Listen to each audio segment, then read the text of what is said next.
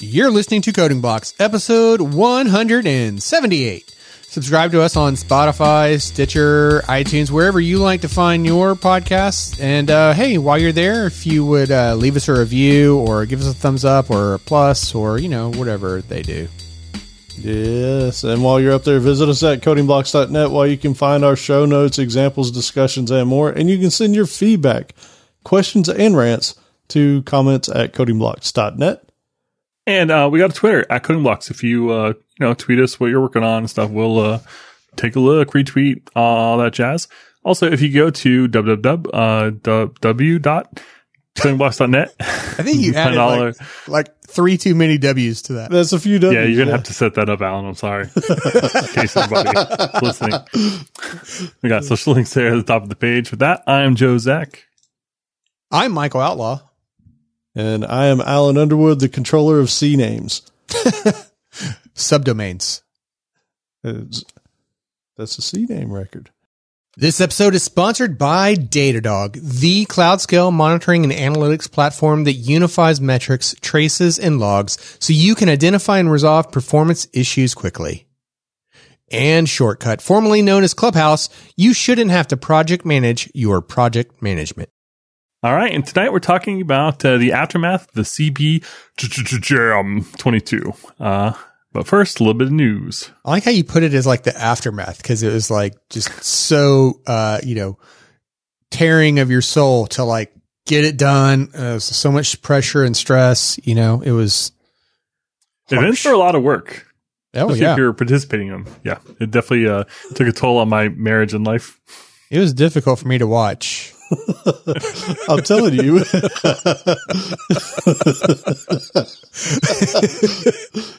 Next time we are going to have to go somewhere so that we can all do it and not have the the eye of Sauron or our wives on us, right? So yeah. Yep, yep. Yep. Okay, so uh we do podcast reviews. Like people leave us reviews, and we are always appreciative of it. And we try to pronounce the names, unless they're just symbols. And then I guess I I'm going to say that this one is supposed to be elements. Oh yeah, yeah. I see it. Okay. Elements, man. Elements. Where's the T? There is no T, but elements. That's what it would be. Hmm. Yeah. Okay. An elfin in elfin scripture. yeah. So like I see uh, a lira in there, a dollar sign. There's some. Is that a pound? Yeah, a pound. Yeah, a couple of those. Yeah. Yeah, I, I you can't you can't possibly get onto me for my pronunciation of that. I we none of us are wrong. There's no wrong answers here. you, can't, you can't you can't just like put symbols there and, and like get mad at me. No, I did good. I did I like good. it. Good. You- And thanks you for the review. Yeah, Yeah. definitely. Elements. You get a C. What? You might- Oh, sorry. All right. Well, in addition to this episode, uh, we also cut together a video of all the top games. So if you want to go and just watch what all and see what all the games look like, also uh, spend some time talking about uh, basically all the top games we're going to be talking about tonight. But you can see everything, all the games on YouTube. We'll have a link on the show notes here that you can uh, use. And, and by we, we definitely mean Jay Z. yeah, totally. Yeah, we don't want to shortcut or shortchange him on this. He made an amazing video, put some time into it. So Pretty yeah, good video. Pretty- Yeah, go check it out. It is good. Well, now now he says that like I gotta like yeah we gotta take it down a notch. So we can't give him like too Like, too much of a big head about it. yeah, so we made it. Um, but Yeah, let's go back to the we. Oh man. All right. So, what about uh we start this uh retrospective game jam retrospective. That's what we should call this episode. that's good. Yeah, um with like lessons learned.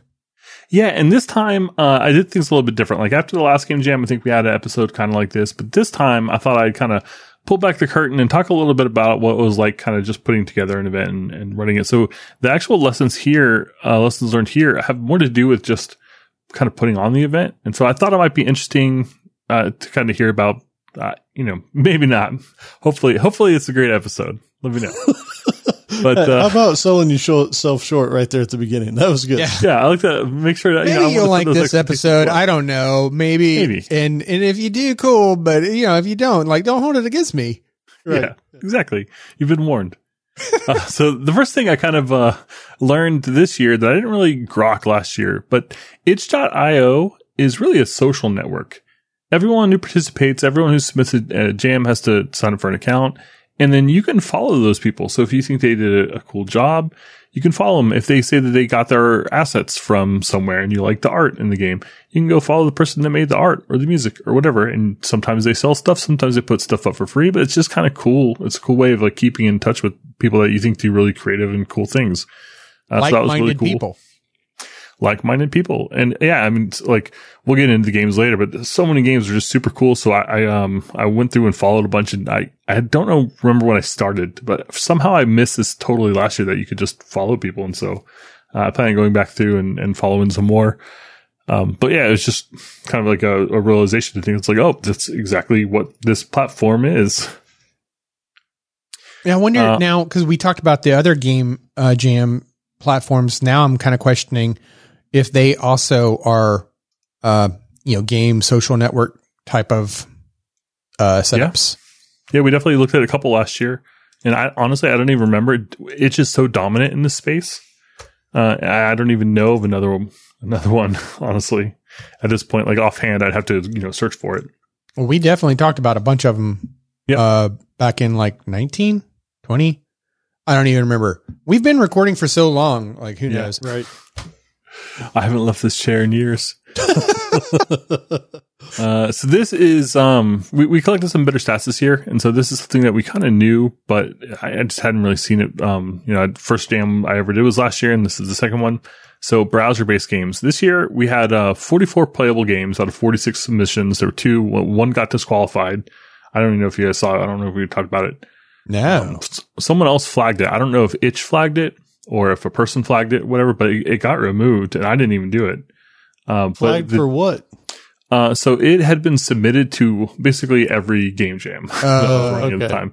Okay. So I don't know if it was a bot. So, you know, maybe Itch did it, but, uh, it was, it was an old game. And I actually looked at the game. It was like, it looked like a clone of somebody's repo. And it even had like information about like the other person and like the repo looked like it was years old and had just been submitted to like every jam in the last hmm. couple weeks. Okay. So I didn't bother looking at that one. And there's one game that just uh, there was a problem with the upload and couldn't get to run. I've checked out a few times; it's still not runnable, so that's unfortunate. So I don't I don't know what that game was like. So 44 playable, but out of those, uh, actually this is yeah, out of those 40 were browser based. So you could play it in the browser without having to download anything, which definitely the recommended way to run as a user because, you know, you don't have to worry, it's sandbox. You don't have to worry about it deleting all the files in your hard drive or installing a keylogger or whatever. Um, but also, uh, in terms of getting votes and feedback on your game, you absolutely want to target the browser because if you look at the, the number of votes and number of comments for games and just sort by like say number of votes or number of comments, you know instantly which ones are not browser based because they're all the way at the bottom and like a fraction of the interactions that everyone else got. So just a you know side effect. And what stinks is the games run much better if you download them. So you know yeah. that's that's the deal though. Yeah, but like you were saying though, there's the risk of you know there's a lot of trust if you're gonna yeah, if, you know if you're gonna download that and run it on your main computer. Now, if you have like you know, a sandbox computer that you could run that on that you don't have anything of value on, and then fine. But yep, absolutely. Which, yeah, I, I, don't know why you would do that unless you're planning on judging a lot of games in a short period of time. Right. I guess it's worth it. But yeah, just a target for the browser if you want feedback. Definitely recommend it. Uh, so here's a point. This is more kind of almost like a general kind of entrepreneurial whatever. Um, writing text and communicating with people is is really tough. Knowing how often to communicate. And even like, uh, if something, you know, you think about changing a date on something, like you think about giving a little more time, like you want to be fair to people, you want to let them know, but you have to weigh that decision with the overhead of actually trying to communicate it because it's so easy to um, word things poorly or cause more confusion by making updates. So sometimes if like, if you're not happy with something, it's an hour off or whatever, you're probably better off just leaving it because sending another email, you know, for some, um, first of all, most people aren't even going to open that email. Second of all, when they do, it just kind of causes some confusion and gets weird. And so you have to be careful with uh, you know, making updates. And so it just, it's kind of funny to think about text being this kind of living document. And like maybe some people read this variation of the text. Maybe some people read it after you fixed it and, you know, trying to decide whether or not to fix, you know, problems with copywriting and knowing how often to send and have you driven people nuts? Is it worth sending another email blast to let them know that, you know, it's this time zone or that time zone or, you know, whatever. Well, I reworded that because because in the notes there you had copywriting and you just said it, but really we're talking about writing copy because I don't want to get it confused with the copyright, uh, you know, Right. from a legal perspective. Again, just illustrating that writing copy is hard. Yeah. yeah, so it's it's like the it's like a completely it's like flipping communication on its head from communicating with teams versus communicating with large groups of people that you don't necessarily know, right? yep. Yeah, it's it's interesting. So you almost want to under communicate a bit Uh, totally. just just to keep the like you said the the confusion or the churn or or the additional questions coming in, right? yep. Yeah, it's interesting. Yeah, absolutely. Yeah, it's it's tough, and say especially if you're trying to fit stuff into a tweet and you want to be precise, you want to be you know correct, but you also you don't want to spend the whole tweet like being pedantic about you know whatever. So it, it's just kind of difficult to to communicate, and so you know that's why I, I write work with computers. You know, um, play testing. So, um, lots of games, or I don't know what I wrote. My notes here are really messy, but um, there's two kinds of playtesting that I wanted to mention. Uh, one is playing your own game while you're writing it. Uh, one thing we noticed, and we, we like everyone mentions this, and I, the, people mentioned the same exact thing last year. The games are frequently way too hard, right? Especially if you think about people playing 46 games or whatever, 44 games. Yeah, because you end up playing it over and over and over and over and over and over and over and over and over and over and over and over and over and over and over and over and over and over and over and over and over and over while you're doing the development of the game. Yeah, That you're you're like, pretty good at it. yeah, you you figure it out and you're like, oh, well, let me add this one more element. But but like, you know, you spent like this game jam was four days long. The previous one was three days long. Most people are going to spend three days, three solid days of playing that game. You know, uh, you just it, from a game jam, you know, like maybe one, you know, you keep polishing it and it becomes like the next Call of Duty or whatever. But you know, in a game jam, like we're not. I don't think we're expecting that lo- that caliber of game. So you're not going to get three days, three solid days worth of gameplay out of it from someone else. Yep. No, and there's are- some really excellent games that I saw that had really cool stuff that happened in the later half of the game, but it was hard to get there. So I hate the idea of like there being, uh, you know, there's almost like this kind of thing where you want to have the, the end of the game be the coolest. It's got the most stuff going on, you know, like everything is building up to that moment. And it stinks when most people don't get to see everything that you worked on because they couldn't get past, uh, you know, some earlier level. So for game So- jam games, just make them easy. Focus on just like make it easy and winnable. and fun. So I guess here's the question though: Are they hard because it's just a hard game, hard puzzle, whatever, or is it just because mechanics typically aren't as polished as well in a game jam game? Like, did you find any kind of balance in terms of why they were hard? I know. Yeah. From, All, oh, go ahead. well, I was going to say from my perspective, it's it's a mixture of things because sometimes like just trying to figure out the objectives can Exactly. be can be a challenge, and then there's also you know the mechanics of the game like what buttons do I press, what keys? Because some some will have like you know instructions, and it'll either be like you know spelled out within the game, or it'll be like on the landing page of the game where it'll tell you like the details of it and objectives. But then there's some games where like uh you know, and, and I mean I'm not trying to I'm not saying this to fault anyone. Uh, you know, it's not like even my own game was better at at doing this, but um you know, you, you get caught up in the development of the game that sometimes you forget about. Like it's so easy. It, it game development's like every other uh, type of development. It's easy for you as the developer to just assume things, right? Like you don't intend to, and so you're like, oh, everybody's going to know that these are the keys, or this is the objective, or whatever.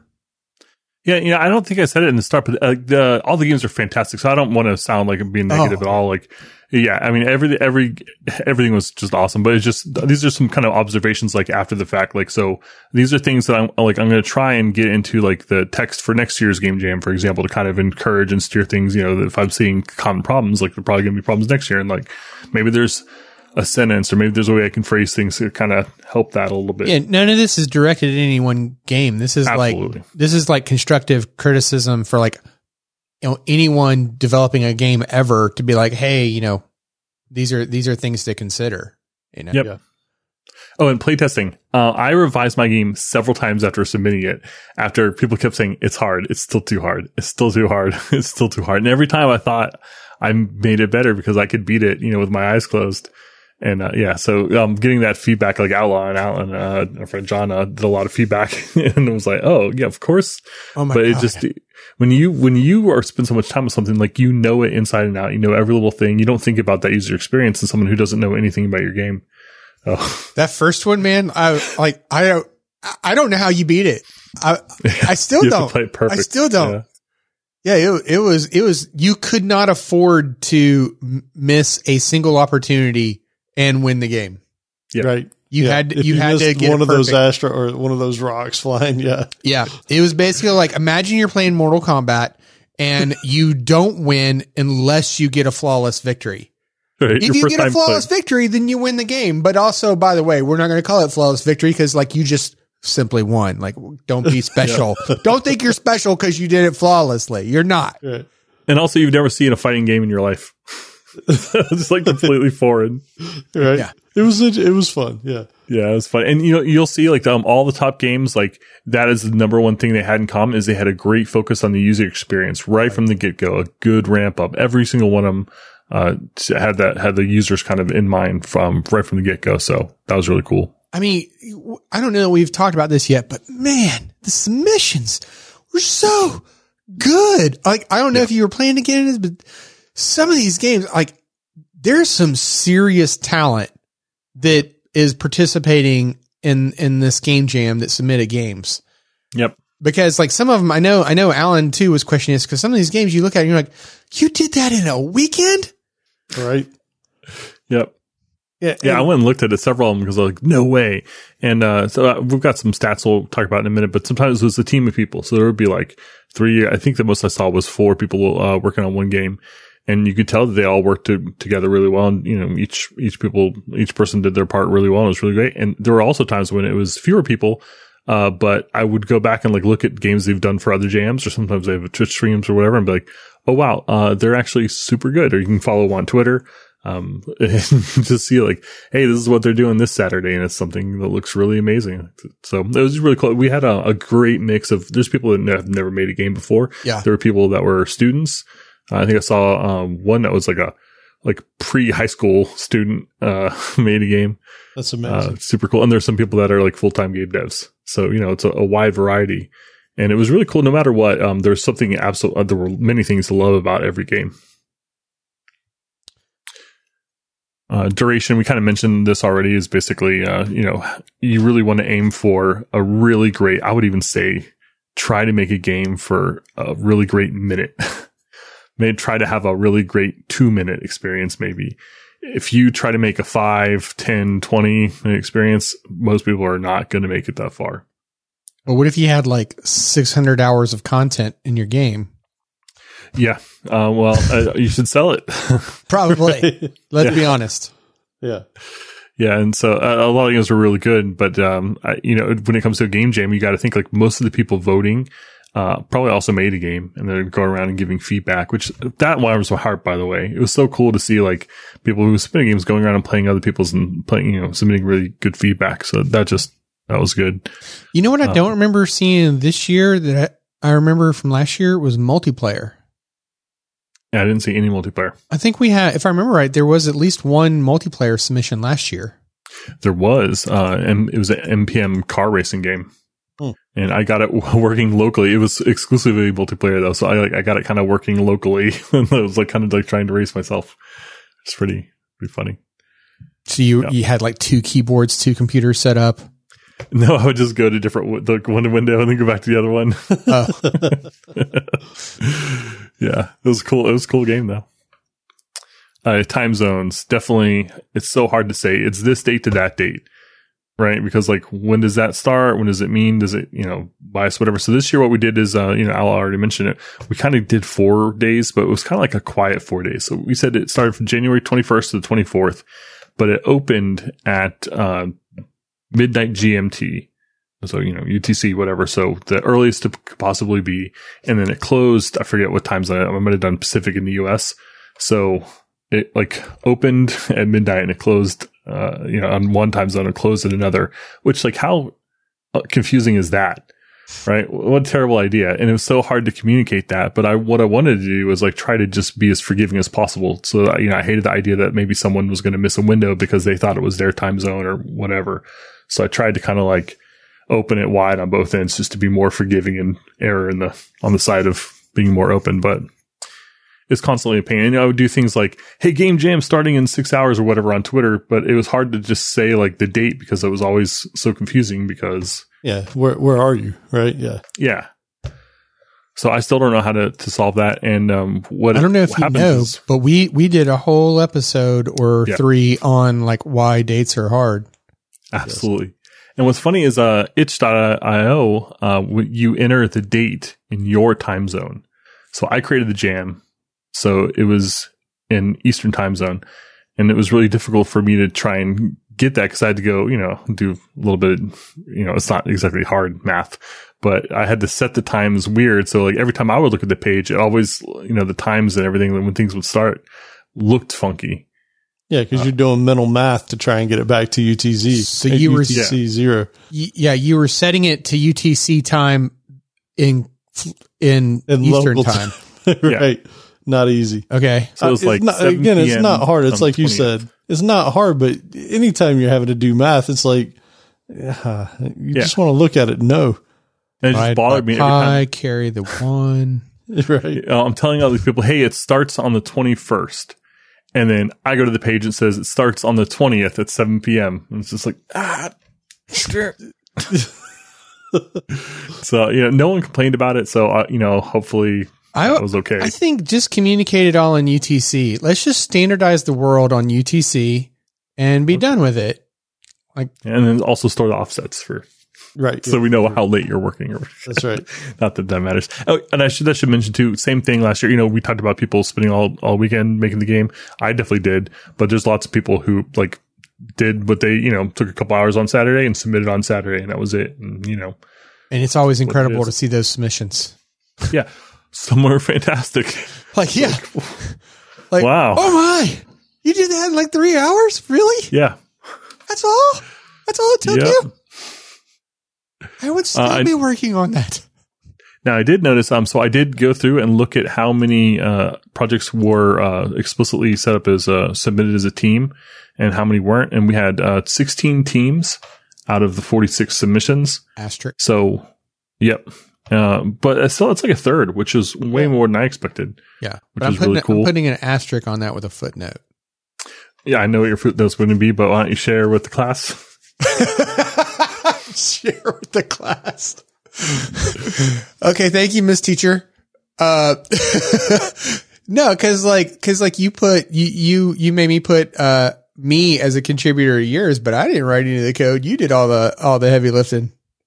You did But all you the work. You provided the soul. You provided more of the value. Mm-mm. So I spent more time, but yeah, you, you, spent a lot spent- of time. you put more value into it Mm. because uh, like when I look at the game, especially like the the art style that I kind of like went with was like this weird kind of really um uh, almost like kind of like a modern like washed out very cold looking game and then Outlaw did all the audio mostly you know pew pew get out of the way oof like mouth noises uh, but also some rocking guitar tracks and uh, yeah, it was it was really amazing. And but it provided so much soul that it made the the graphics just didn't fit very well. So I wanted to redo the graphics, but I just didn't have time.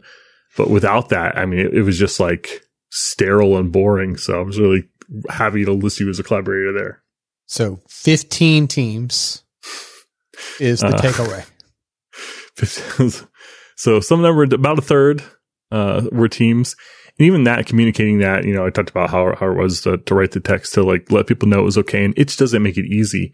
The way you have to uh, add collaborators on there is, um, it's kind of convoluted. Like one person basically has to do the submission, but then, uh, you can go and add collaborators and then they have to go, uh, approve it.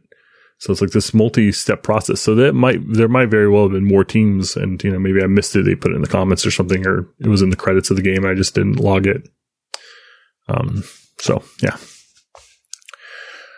Uh, how much is too much? I don't remember what that was about. Oh, Okay. maybe like in terms of like uh how much you plan to take tackle within the game. You know, like because you know it's really easy to like have this like pie in the sky kind of view of like you know what you want the game to be rather than just kind of like narrowing your focus down and like getting those mechanics down pat focusing on that like couple minute really good experience rather than saying like okay first level is going to be well, but wait because there's an epilogue level and then Mhm. before that though you really got to go through a training module Yeah. now you get through all that you're into level one Yeah. and then in level one, you're going to fight this boss, but he's not going to be that big a deal because when you get to level five, you're like, you know, you, you're, it's too much, you know, especially for a game jam game. You know, these Yeah, are supposed to be like quick development, have fun, you know, crank out something and, you know, Yep, and like we kind of, I think I started saying it and got distracted, but basically, uh, most of the people voting uh, submitted a game too. So this, you got to think, you know, they're they're tired. They're also playing as many games as possible to give as much feedback as possible. So yeah, they're, they don't want to spend ten minutes with each game. You know, that's four hundred and sixty minutes, right? Uh, it's a lot of minutes. for we've done this is the second year we've done this and both times I forgot just how much time I needed to to set aside to play the other games. Not even not even time to like forget time to like actually try to think of something constructive to say about the game. Just the, the time to play the game.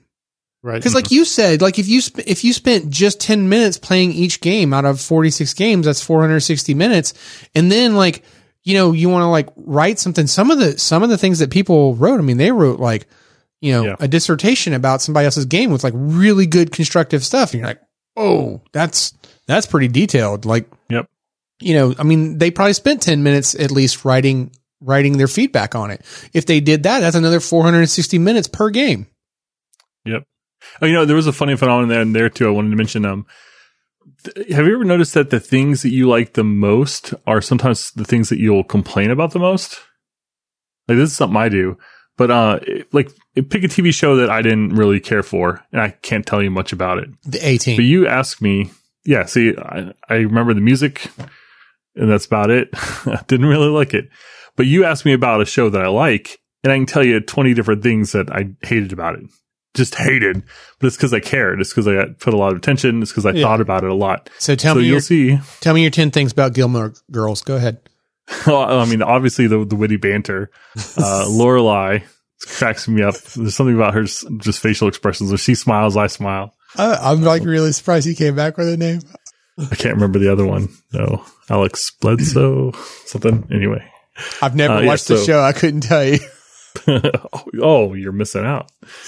Uh, so the point was that a lot of times, um, like people who got like the some of the most constructive feedback, it, like you would think like if you see someone writing three paragraphs about what's wrong with the game, you would think like, oh, you know, uh, at a glance, you might think like, oh crap, that that person, you know, skewered them, right? The the feedback was really rough.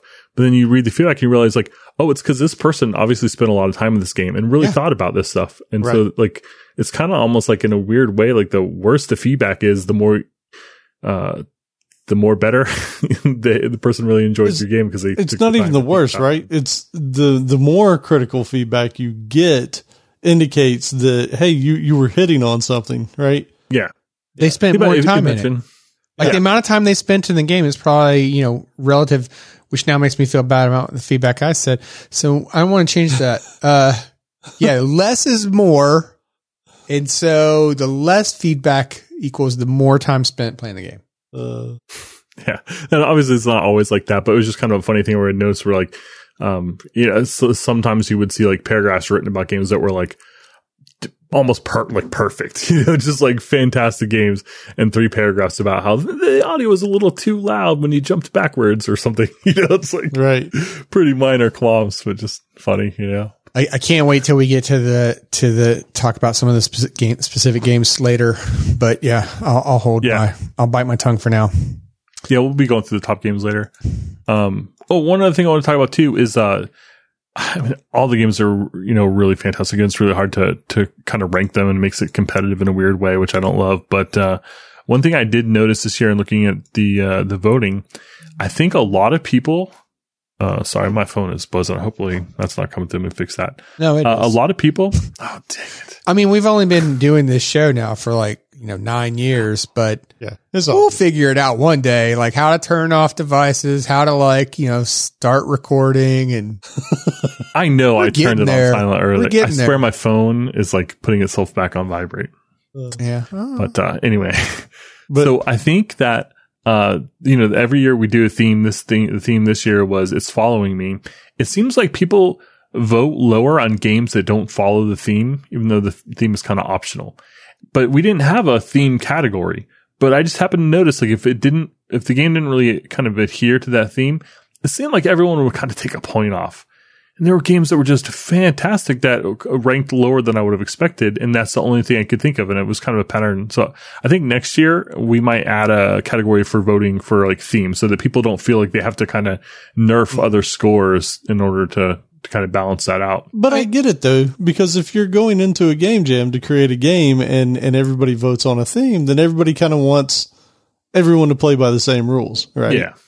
I, I think it's fair because, I mean, looking at it from my own point of view, there were there were games in there that I played that that were submitted that I'm like, I don't understand how this fits the game, and I don't recognize the name. So, is this a person who just like randomly submitted to every game jam? Because I mean, that's a possibility, Mhm. and and they don't they don't care about what the theme is. So I mean, I feel like that that's it's a fair thing to say. Like if the if the, um, you know, to if people discounted a game because of that, you know, Right. I mean, yeah, that, just we had categories. So the categories were like fun, creativity, and quirk. And it's like, you know, if it didn't follow the theme, does that make it less fun? Oh, that's a good Yeah. point. Yeah, so that's why I was kind of feeling iffy about it. And I think we had some text on the page basically saying the theme is kind of a suggestion, you know, so follow it or don't, you know. yeah, I didn't realize that. Yeah, so I, I think next year we'll just have a separate category for it, and that way, you know, if you want to make a game that you have an idea and it doesn't fit with the theme, like just do it, and uh, you know, hopefully people won't uh, kind of take it out on you on your other scores. Um, what did we get from the competition? I mean, we're doing this whole episode about it, but um, for me, my favorite part was going through and actually compiling the footage that I took and like making the video, especially the montage, because uh, I did this thing where um, I did uh, four games at a time, like on a screen. Montage. Yeah. And just seeing all the vibrant colors and the different art styles and the different sounds and the different style of games and uh, just seeing like four at a time, flash four at a time, flash four times, you know, over and over and over again. It's just like, wow, there's a lot of new, really cool stuff that people put a lot of, you know, sweat and work into making something creative and fun just to be creative and fun and learn something new. And it's just super cool. But the takeaway is supposed to be that you learned something from this process, not that you made a video about Oh. other people's stuff. Like that's supposed to be what you're supposed to get out of it, right? I learned to never attempt to do art. I thought you did some pretty good stuff, man. I don't know. I don't know. It Kind of hurt myself. It was um kind of agonizing, and if I didn't like it, and so it just like it kind of like I don't know. It was uh it was a heavy weight. I So, mean, it you a profession for a reason. I'm just saying. Yeah, Yeah, but I mean that's actually interesting though because I would venture to say that's how the teams end up doing what they do, right? Like you have somebody Yeah. that likes doing the game design and then there's somebody that's really good at art and putting those two things together, you know, from two different people is so you know learning that about yourself is good, right? Like yeah. um can you make a, a logo for a website? Sure. Is it going to take you 10 hours or it's going to take somebody else, you know, 20 minutes? Right. Yeah. Do, are you going to enjoy it? I can make a logo. Now the question is, is it going to look good? Right. And the answer is Yeah. yes. I think it's a conflict of interest too, where it's like, uh, you know, if you're doing the programming and the art, like you kind of want to either hurry up with the art in order to get back to the programming, or you just want to make it work. And so you do little shortcuts in the programming to make up for things you don't feel like animating or doing whatever, or vice versa, where you're like, you, you kind of go in heavier on the art because, in, you know, you, so you're just competing, you know, back Right. and forth. And so, yeah. It's kind of like with full stack and, you know, I, I've said this about like full stack development, you know, where it's like, if you kind of are more interested in one area or, you know, maybe you're just kind of doing more of one thing. And you, if you have to pop over to the JavaScript, for example, or the CSS for five minutes to fix something while you're in a back end frame of mind, you know, it's like that kind of stinks. Yeah, or you're like, okay, let me just pass it off to this other side of the other tier Right. of it, and I'll do it there. yeah, I'll do that later. Do, yeah, exactly. Uh, so a couple of questions I thought, and then uh, we'll get into some stats. Is um, do you think that making the event longer, like more days in the event, would have gotten more submissions or less? I mean, Man. you'd probably get more, but I think it kind of defeats the the the intent of the jam, like because you know you, you you okay. Let's say you made it to span over two weekends, but I mean, I'm not going to take a week off to do a game No. jam, right? No way. So I like the the idea of like it being a three day thing where you like you could just take a Friday off and have a long weekend and you know do this uh, fun challenging thing and learn something new while you're at it. You know, so I Yeah. mean, I think the three day uh, time is a good fit. Yeah, I like the three to four too. I will say if you did have one that spanned two weekends, that gives people the ability to sleep on something and and come back to it, you know, which is hmm. nice. But I don't know how many people would actually do that. Like how many people are going to take two full weekends to do something. And, and so I do think that the duration of three to four days is probably really good. Yeah, I want it to be like a ACM competition. Like it's quick. You know, it Yeah. should be rough, unpolished. Like although some of these games are super polished, but you know, like Right. y- you you should be hurried. Yeah, I, I kind of like one thing I thought about doing is like, what if we said, okay, you have all of January to do it, but don't spend more than four hours, or you know, that's uh, I just Have you pulled those seen two the numbers polish they, some of these games do in four hours? Could you imagine Yeah. what we would get if you gave them a month? Just Right. put it on Steam. Don't even submit it back to game. Yeah, why would you even bother? Exactly. But yeah, it was, it was just kind of the, the idea. Like, I hate the idea that, that there were some people I heard of that were like, "Hey, uh, I'm going to visit my, you know, my uh, mother-in-law this weekend, or you know, my husband's birthday, whatever. So I can't do it on Saturday. So I'm not going to do it at all." And like that, it's like that stinks. Like I, you know, I'd like to, them to be able to participate if they want to, regardless of whether they have plans that one weekend. So that kind of stunk. But there was something really cool about having it condensed. So people were all making the game at the same time. And then people were all voting at the same time. And it was it, having a shorter experience, I think kept people in it together and kind of had that more of a community feel. Yeah, I was going to say the camaraderie of it all because everybody's like in it together at the same time. So it's like a shared experience. Whereas if, if you had it spanning a weekend, like maybe you did all your work uh, this weekend and I'm doing my work during the evenings during the week because I can't afford to do it on a weekend. There, it's not the same thing. Yeah. Yeah. So I, I, ultimately that's where I ended up too is like, yeah, let's just leave it. Um, leave it, leave it as, as it is because I'm really happy with the results. So Right. yeah, why mess with it? Uh, one thing I did consider doing this year uh, was uh, changing how long you got to vote. But the reason I didn't is because I didn't want to send out an email to say, "Hey, there's more time to vote." Uh, and, and I also noticed that there was also much, a lot more of the voting happened early. It was kind of tailing off. So I hate the idea of people not playing all the games that they want to because, you know, they just ran out of time. And as we mentioned, it is a big commitment. So, you know, I was kind of torn on this. There was a week basically after the submission closed to, to play all the games. And I felt like I had to rush to do it. That Yeah, feels a week okay, feels good. You have the next weekend to do it. Because, like you said, I mean, when you tally up the amount of time just to play a game, you know, for 10 minutes each, you're already at over eight hours of time, right? Yep. So, yeah, I think, I think the following weekend's probably good. What if there were 100 submissions? Good God. I mean, honestly, I don't think people are going to play all of them. Yeah, you can't. No. Yeah, so I think uh, it, you know if we did get like a you know a double the event size or whatever last year, I think we'd have to do something like probably work with a few people to get some judges and kind of make sure that all the games are covered. All the games got played this year anyway, but it just you have to probably be a little smarter about that because it's just not feasible for most Right. people to play all 100 games or whatever. Right. Yeah, that's fair. I mean, I don't know. That makes me feel like then, okay, a two week window. You know? Yeah.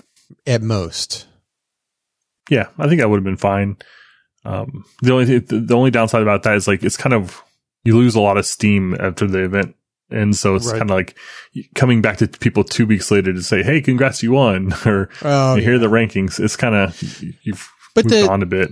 the first jam last year, though, we didn't do a week to vote, right? It was just days, right? It was like you had a day or two. It was a Oh no, it was couple definitely more than a couple days. I think Really? it was a week actually. I thought it was like immediate. I thought like like by that Monday or Tuesday after you know you had to like play and get your votes in. I remember I I remember, remember. really spending some time after after play after submitting my game like oh man I forgot to like devote time to play. Yeah. Yeah, I don't remember. Yeah. But hey, uh, got a couple interesting stats we'll blow through here real quick. Um, so language framework, uh, we asked people uh, so they could submit it, but also um, most people didn't submit a language or framework. So I just went through and like Unity's got a really uh, obvious splash screen if you uh, are on the free plan, and so uh, I was able to see that. You know, uh, I was able to fill in a lot of the blanks, or uh, a lot of the engines had splash screens. So no surprise, uh, Unity was number one with uh, 32 of the 46 games. So that's uh, 70% roughly Okay. uh, Godot, I still want to mispronounce every time I see it. Looks like Godot. Uh, that was number two at five. I see Costco made it in there, so Allen will be happy. That's what it should be. so uh, unknown was five, and that's one of the ones where I just couldn't tell. So you know, either they had a pro license or it was from scratch, or you know, who knows what it was. Uh, this is interesting. Three were uh, were marked as JS. One for sure I know was just vanilla JS, and Like- we're going to talk about that one in a minute. like when you say vanilla JS, you mean as in like the framework? No. I Oh, just just mean regular JavaScript and HTML5 Oh, canvas. okay. Okay. Yeah. And uh, yeah, I'll, I'll tell you right now, I'll spoil it. Uh, the game that did that was Ducks in Space. Really? Yeah. If, if you saw this game, uh, I'm jumping ahead. We'll we'll talk about it in, in Okay. depth. We'll talk Okay. about the game in depth. But uh, yeah, it was really cool. And that was that was the um. I know that one was pure. Yeah. Okay. And then uh, there were there were two others that I didn't know if they used the framework or not. I didn't uh, I didn't read up on them. Uh, lost my place here. And then finally, we had uh, one each, uh, one submission each from GDevelop, Cocos, and Construct.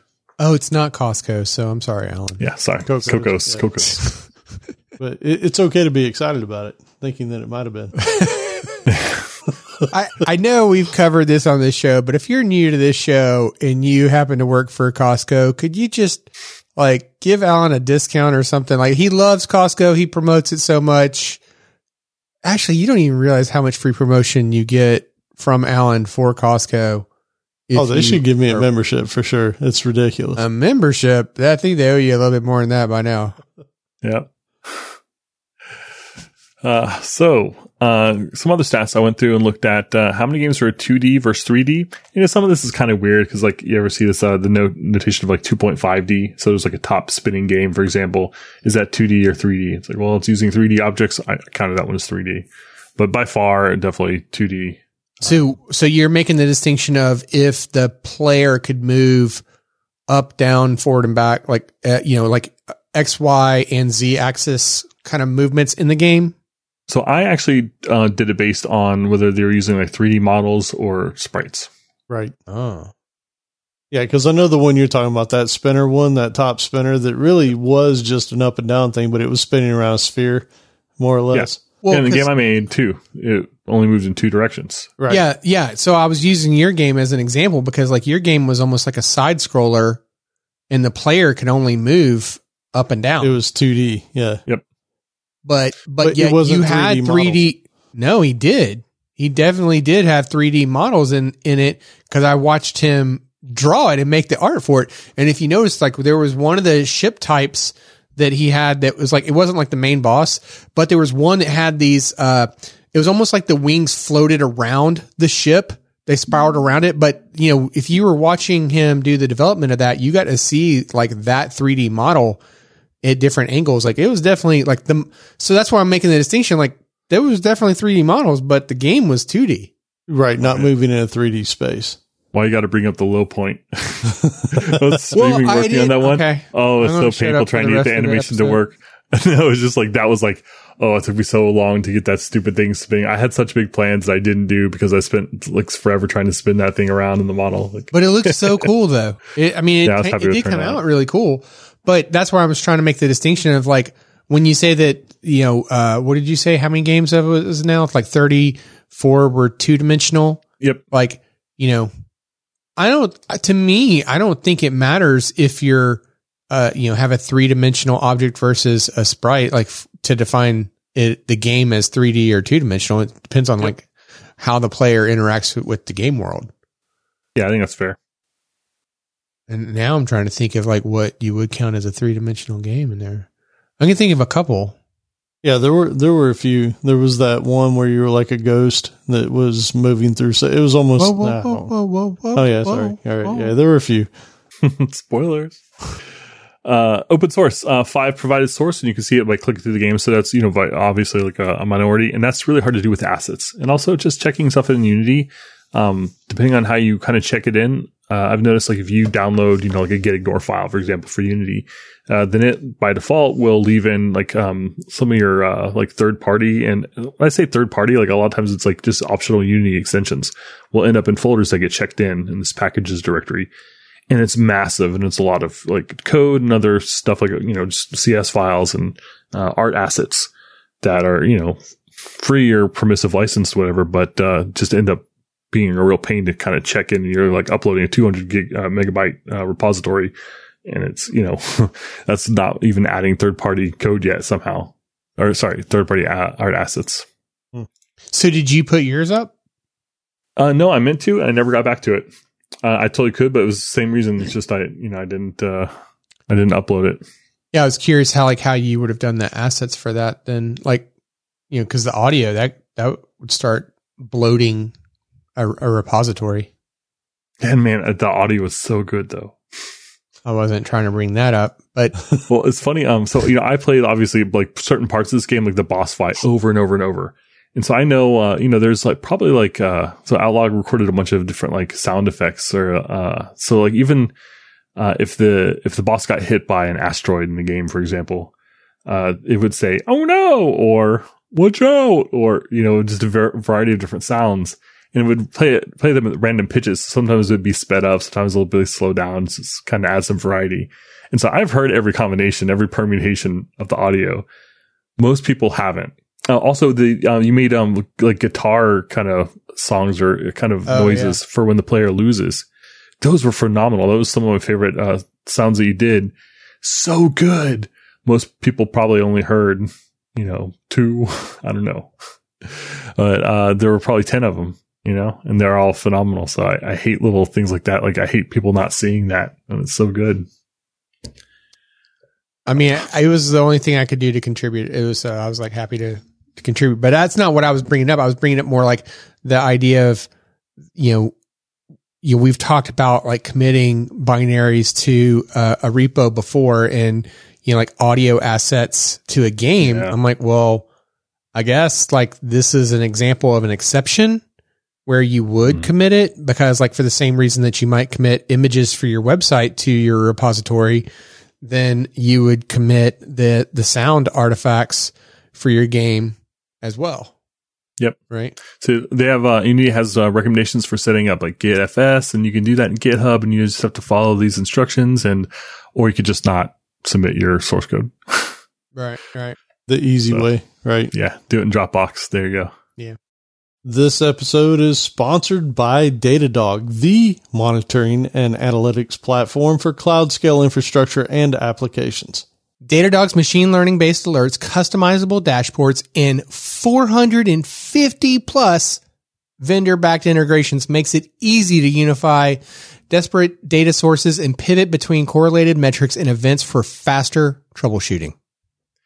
You know, I heard about Datadog on uh, the news today as I was going to pick up my lunch because they had a phenomenal monster quarter. So I haven't seen what it's done to their stock price, but they're crushing it. And they're crushing it because people love them, because they help and they're happy to spend money with them because you get that money back uh, in other ways, either via observability, being able to keep things up, being able to, uh, you know, keep your customers safe, keep your data safe and know what to do when things go wrong because that's their whole business is helping you out. And it's super popular. And uh, not to mention that uh, super, you get super cute shirts for uh, creating a dashboard. So by combining metrics, traces, and logs in one place, you can easily improve your application's performance. Yeah, you, you stole my thunder, man. Like I was going to say, like the reason why they're doing so good is totally the t-shirts. They had a super cute dog logo. Like who doesn't love dogs, right? And when you sign up for Datadog, when you start your uh, free trial, your free 14 day trial, and you create that dashboard, you can receive a free t-shirt once you get the agent installed. Yep. So go ahead and visit datadoghq.com slash coding blocks. Again, that's datadoghq.com slash coding blocks to see how you can unify your monitoring today. Well, all right there, uh, partner. It's uh, time to leave us a review. If you haven't already, we'd greatly appreciate you find some uh, helpful links there at www.codingblocks.net slash review. And uh, you can find some helpful links there. Uh, you know, Allen, our good buddy Allen, he uh, updated our websites where you can find some helpful links there for Spotify as well. And, uh, you know, Spotify added the capability to where you can leave a podcast review. And uh, yeah, we would greatly appreciate it. Uh, going once, going I was going to say, I was going to say, I was, I was curious to see if anybody would catch the, the, like, uh, not announcer voice, uh, uh, Auctioneer. auctioneer voice. Auctioneer, Yeah, there you go. yeah. There you go. All right. I mean, if we're going to like, you know, every, every episode now, if that's going to become a regular thing where we like trip it up with a new voice, then I figured why not? Um, okay. So, uh, with that, it's time for my favorite portion of the show. Survey says. All right. So, uh, a few episodes back, we asked how many different data storage technologies do you use for your day job? And your choices were just the one, and it is our hammer. Or two to three, it's a quaint little data pipeline. Or four or more. Oh my God, why do we have so many? Or none. Keep your data crap out of my CSS. All right. So, uh, what episode is this? This is 178. So, uh, according to, to trademarked uh, rules of engagement, Joe, you are first. All right. Well, I think the answer is uh, two to three. I think well, I'm going to say most people have a database and they've either got a, uh, I shouldn't explain, Allen hasn't guessed yet, but I'm thinking they have some sort of cache or bucket thing going on, if nothing else.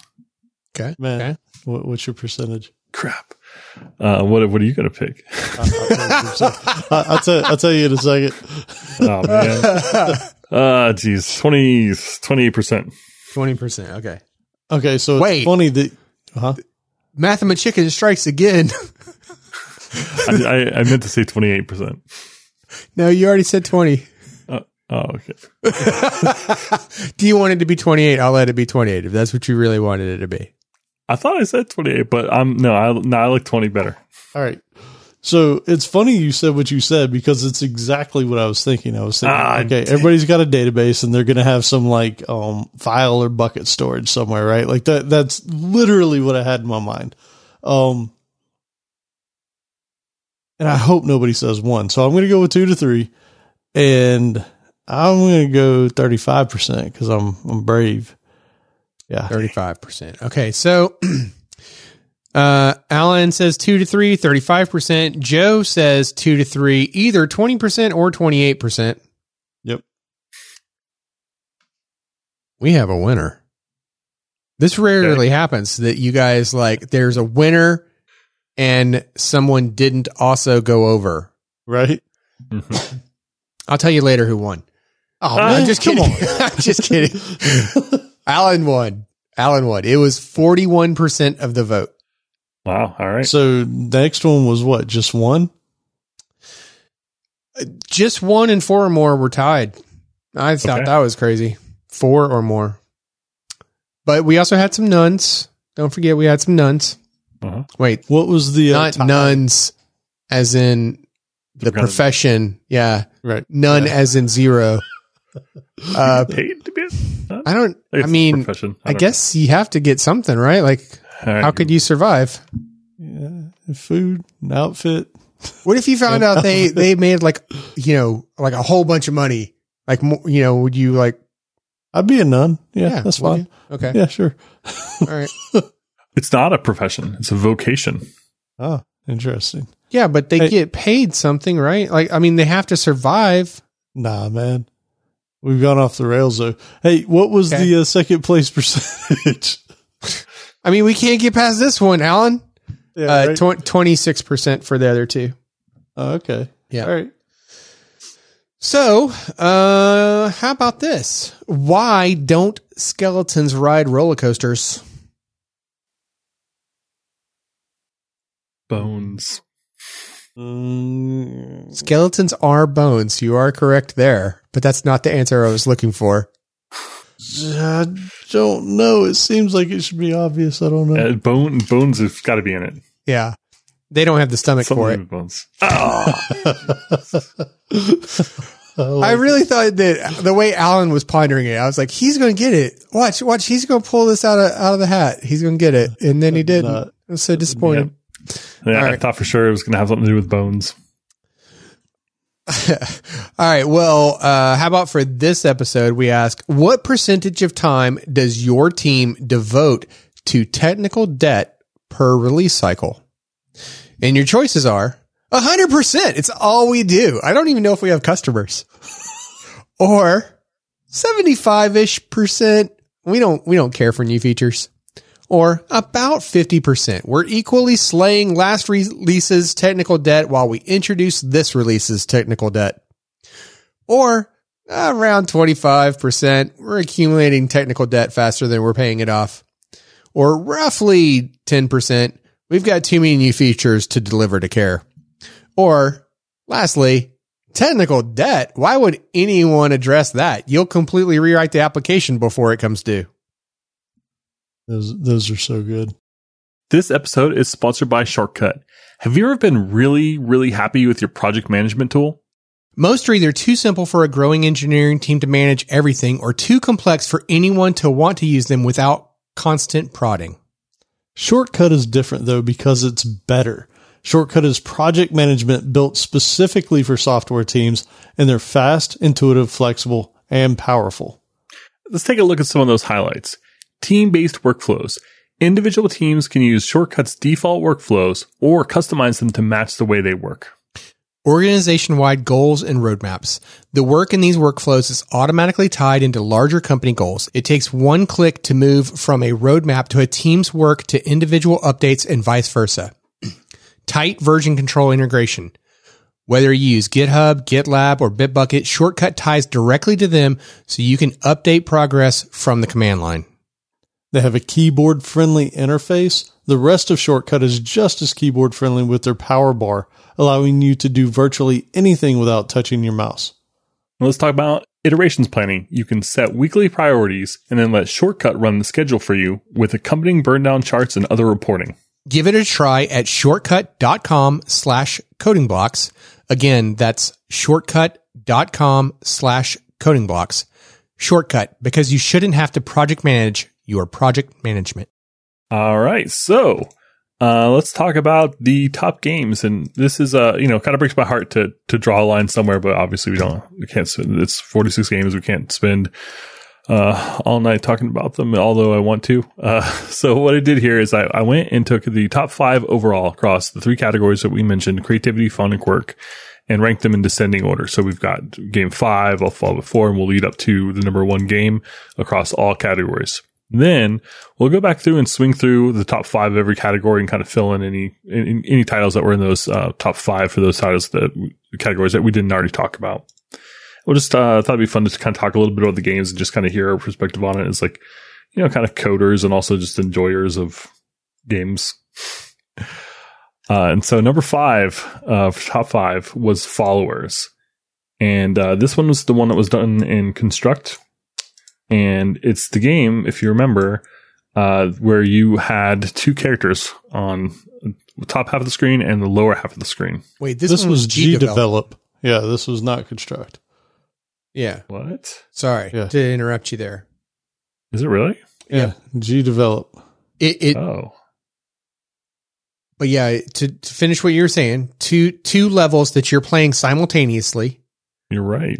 So so you have two characters in each world looks like a it reminded me of like Super Mario Brothers uh kind of graphics and whatnot. Like it was Mhm. it was super I, I really like I loved that. Maybe maybe that's a generational thing, but like it really did uh Yeah.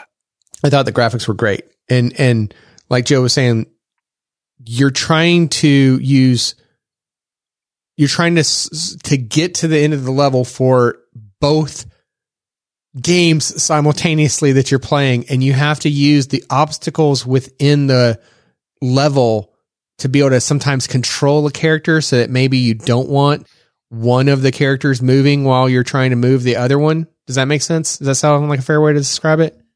Yeah, so you hit left, they both move left. You know, you hit right, both right. You hit jump, they both jump. But the the problem is like sometimes there'll be an obstacle or something, so you'll walk left, and the top one will move because there's no obstacle. The bottom one will get stuck behind the obstacle. So now they're almost kind of like out of sync on the screen, and you need to to do that to collect the fruit that's in the level. Mhm. And uh, so it, you know, it's kind of this funny thing where it's like, okay, well, this person's going to hit spikes if I let them go. So let me kind of arrange it so they get blocked by an obstacle, and then we'll have the top one jump. So now they've separated a little bit and get the fruit. But now maybe one's too far to the right and one's to the left. So I kind of need to figure out how to get the two characters back kind of towards the middle so I can go on to the, the next level. So it's a really tough puzzle. Super clever take on Yeah. the It Follows Me theme. I loved this game for that perspective. But yeah, you're right. From a challenge perspective, you got to put your thinking cap on to solve some of these levels. It, it was really well executed. Uh, you know, yeah, th- this, it's no, it's no wonder why it, it was one of the favorites, but challenging. And you know the thing about it, what makes it besides the fact that it is challenging, like it's not Flappy Bird um frustrating. Like you- Mhm. you you can make progress, right? But the the controls are really good. They're simple and they're very responsive, right? Like it, it's it feels right. Like if you've ever played a platformer and you hit the jump button and it doesn't quite you don't jump as high or as far or whatever, this one feels right and it makes it easy to play but it, it's that it's that easy to play, hard to master thing, right? And Cool. and it gets a good a good mix of those. Yeah, one of my favorite moments playing the game is uh, early on. There's some platforms that kind of go left to right, and so I had like you know I was doing so good at like kind of getting through, getting through, and I jumped and like one of them actually ended up on the platform, and the the other uh, didn't. So like the I'm watching the the character like kind of on the top screen, like you know, kind of like sliding away from me, getting for kind of further out of sync. I'm like, oh no. And then I, I, you know, so I was really careful and I was watching them and I was like going to get them jump back to land. And okay, the other character looks like be all right. I did the jump and I, my other character managed to like jump into a spike and it, cause I just wasn't paying as much attention to that one. And that was the kind of things where it's just twist your mind up because you were like, it was easy to focus on the one you wanted to get the next piece of fruit and you would goof up the one you weren't paying attention to. Yeah, and you had to be careful, like uh, when your character jumped, because sometimes there would be spikes above your character. So you did sometimes you didn't want one of the two characters to jump, but then you also had obstacles that you had to jump over. Sometimes like pits that you would have to jump over, or like platforms that you'd have to jump onto. So you were constantly trying to, you know, deal with that. But there might be like one level where you're trying to jump a, a you know one of the characters up platforms while you don't want the other one jumping at all or you know you want to do it in a very controlled manner uh, because of the pits that are around him yeah it was it was a super fun game Yeah, and uh, actually, uh, I watched some of this being streamed uh, over on YouTube, so I'm now following it. Uh, we'll have links uh, in the show notes with uh, Tom, Tomaz uh, Saraiva. Uh, sorry if I butchered that, but yeah, super cool to, to kind of watch that coming into being, you know. And it, it seemed like he had the idea really early on, and just uh, spent a lot of time on polish, making it feel good. And, and it's one of those things like as soon as you press one button, you're like, oh, I see what's going on here. Right. yeah and really it looks cool. good too, right? Like it looks really good. It's charming. Uh, the next one is Knockem. Um, Knockem was not playable in a browser, unfortunately, but it was so good. What happened is uh, they used uh, HDRP rendering pipeline. It's a it's an option in Unity that like does really well for like kind of hyper realistic graphics. It looks really great, but it does not render to a browser. So I don't know if they didn't realize this when they started using uh, the HDR the high definition rendering pipeline. Uh, but it's so yeah, it didn't. I, I'm afraid that not. A, uh, there were, I, I wish there were more people that played the game, um, but it doesn't matter because like everyone who played it loved it and ranked it really highly. In this game, I, someone else has to describe it. So you're you're trying to avoid. You have bowling pins chasing you down while you're trying to collect pins or knock pins down, and it it reminded me some of the aspects of it were kind of had like a Burger Time feel to it. The way like that sounds weird because the two games are nothing alike. But if you remember how Burger Time, like how the stuff moved, you know, Yeah, that's that was the part that where like the way the the pins moved that reminded me of Burger Time. but- yeah, so you're kind of a bowling ball knocking over bowling pins, but the people in the bowling alley are pins. Right. So it's, yeah, it's it's kind of hard to describe, but like everything about it is funny. Just like you like you mentioned, like when you hit the pole, the, the pins, they go flying, and uh, two other pins come out with like a stretcher and pick it up, and the sound's really great. It had this really cool like swing song going to it, so it's just like fun, fun, fun everywhere. Yeah. so that was really cool. really well done. It's pretty. I mean, it, it really is a good looking game.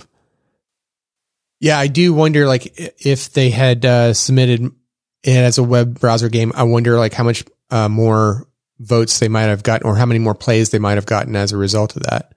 So, I mean, that's like the you know the trade off you got to make, right? Yep.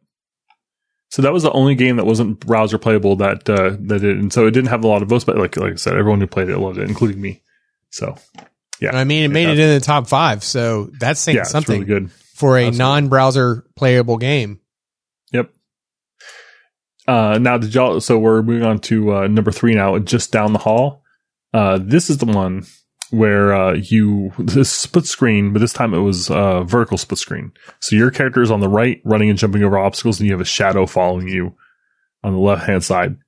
And uh, so if you jump over like a table, uh, and the shadow would be a little bit farther behind you, it would probably run into the the table. So it would jump and you would jump and it's a little bit behind you. So it kind of worked out in practice.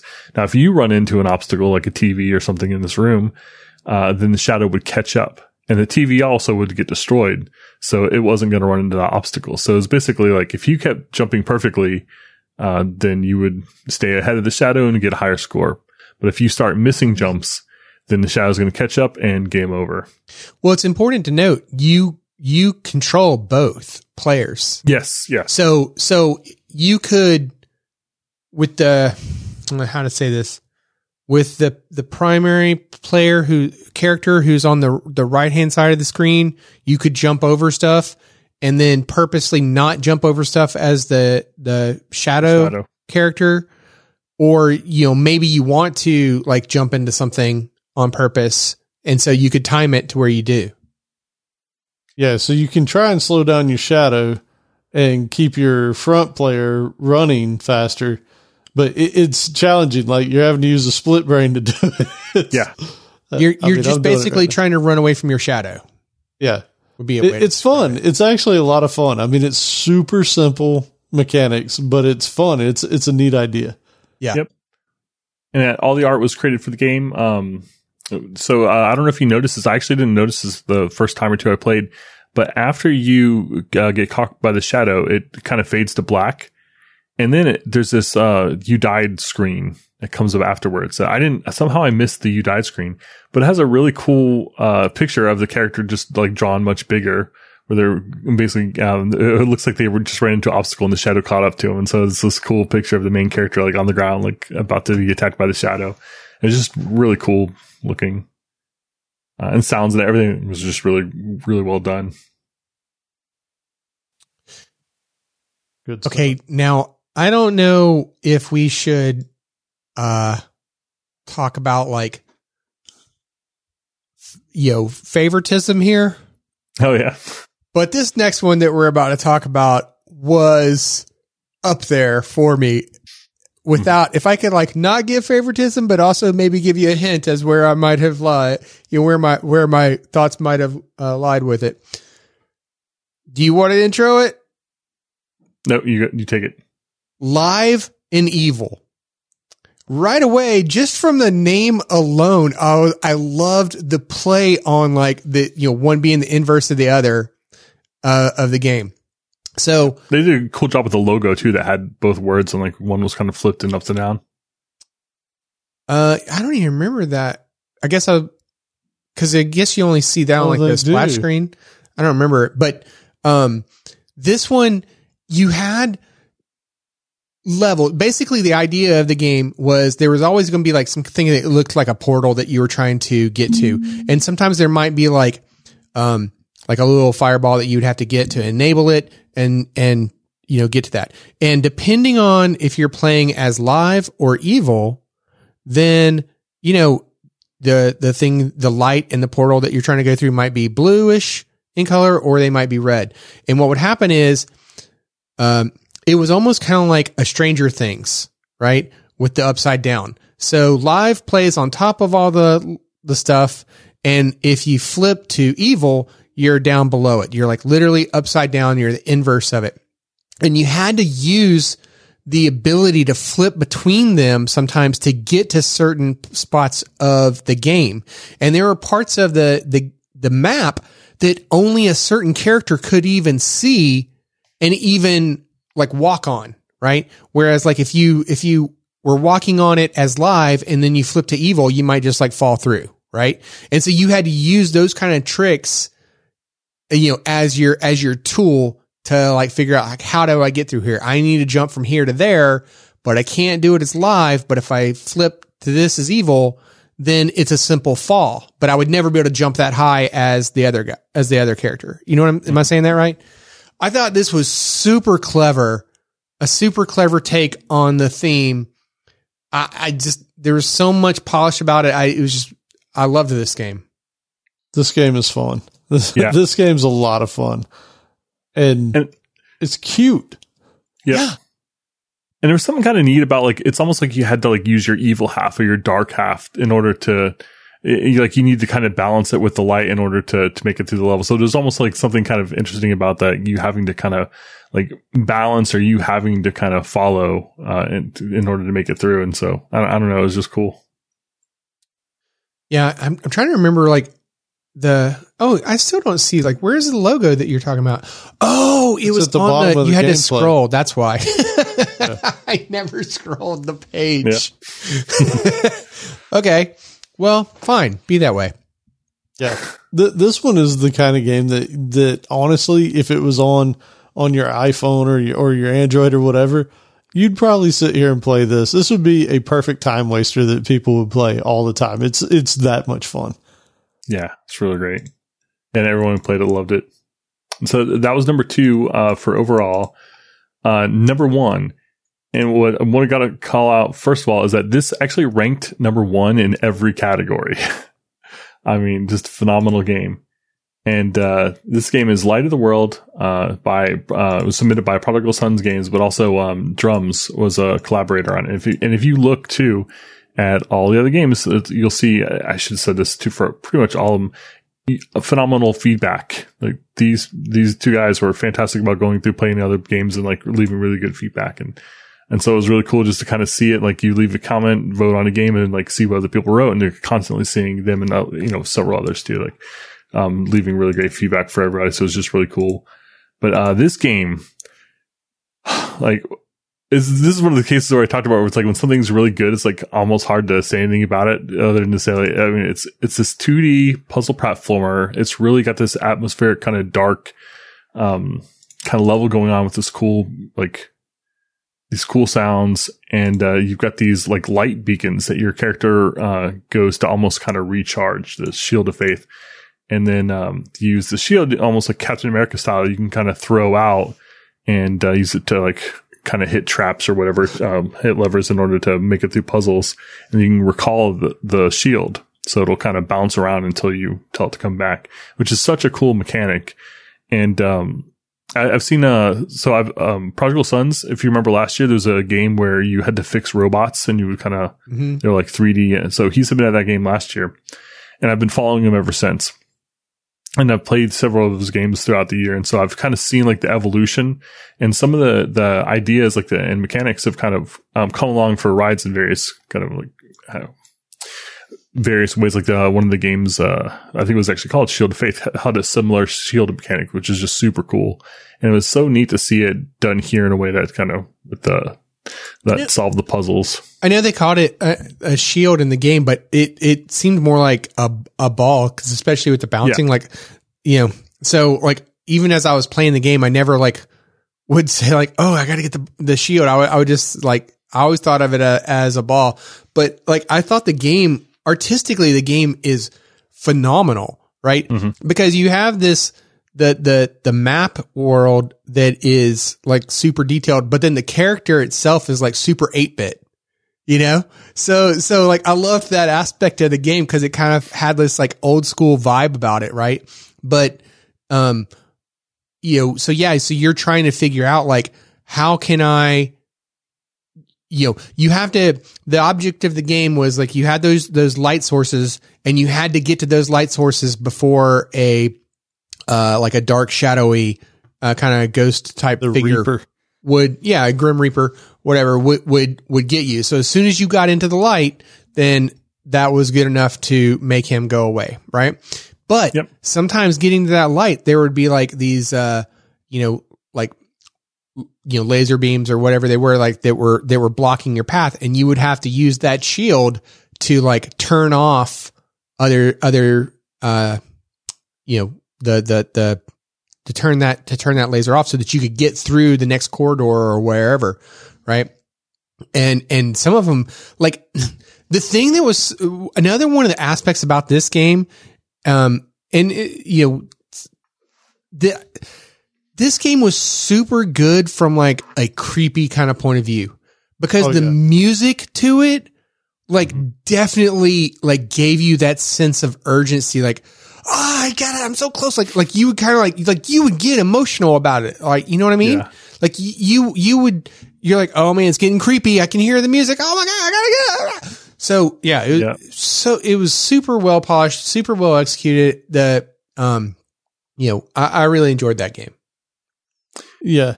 You, you know, another thing I like about this particular game, other than the fact, I mean, it's truly, it's done phenomenally well. The backgrounds, the foregrounds, all of it is just so good. And the music is really good. But the developers really participated in the commenting, right? Like when somebody would leave a comment, they would write back or they would, you know, they'd have feedback as well. Like, Hey, did you try this or whatever? Like this is, I, I think going back to what you guys were saying earlier about, you know, the duration of the game jam, this is one of the things that why I think you do it over a four or five day period and you don't make it longer is because these people are dialed in, right? Like when somebody would leave feedback, they would come back. Like there's a whole bunch of comments back and forth on this, and it truly is an amazingly polished game. Controls are perfect. Everything's just, I mean, it feels right. The entire thing. And you remember the sound it would make as a you kind of spent more time in the darkness and you would hear the shadow coming, like kind of like Yeah. and then it would take this really cool swipe at you.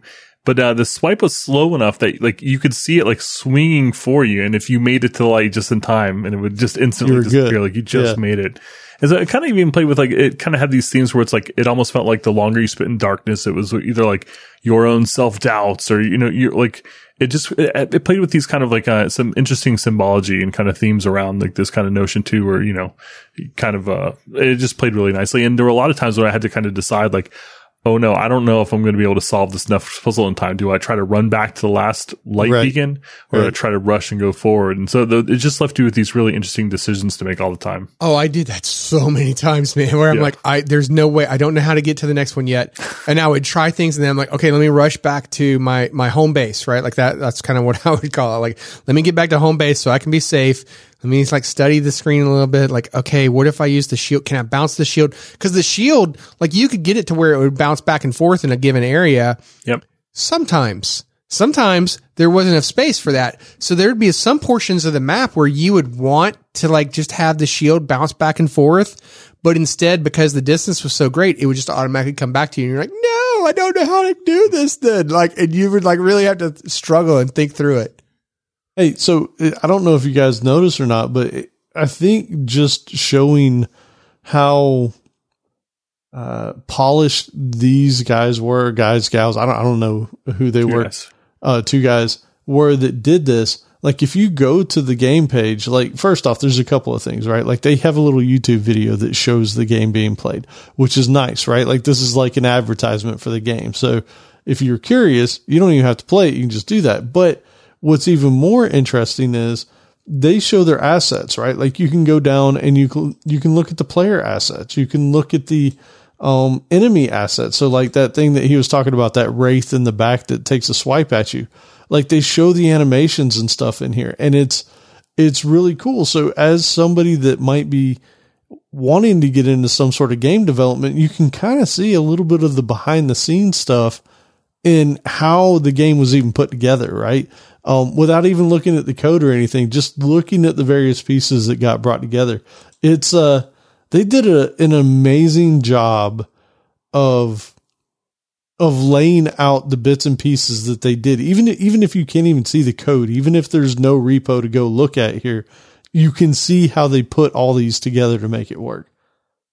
Did a really good job of ramping you up too. So like the the first puzzle was really easy. I think you just had to how to jump. And the second one you throw a switch. And the third one, now you have to throw a switch, but you have to move a little faster or whatever. So like every every um, step of the way, it was like kind of like teaching you how to play it. So it's paced really well. Yeah. Yeah.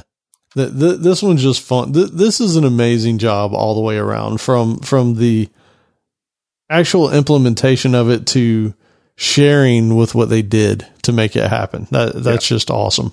I mean, this goes back to one of the things we talked about last year with the submissions, though, is that like some of the games, even the submission page itself, which is kind of to your point, was amazing, right? And like mm-hmm. this one was an example, like where it's like, hey, here's the controls, and it like lays out like here's all the different movements you can do, here's all the different ways that you can do those different movements, right?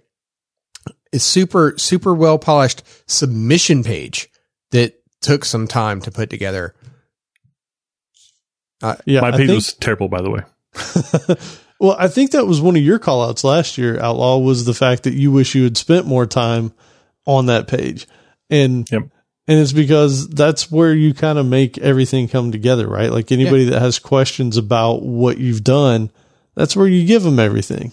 Yeah, I mean last last year I didn't know that that was even a thing, so I just thought like, okay, you submit your game and you know that's it, Done. done, right? Yeah.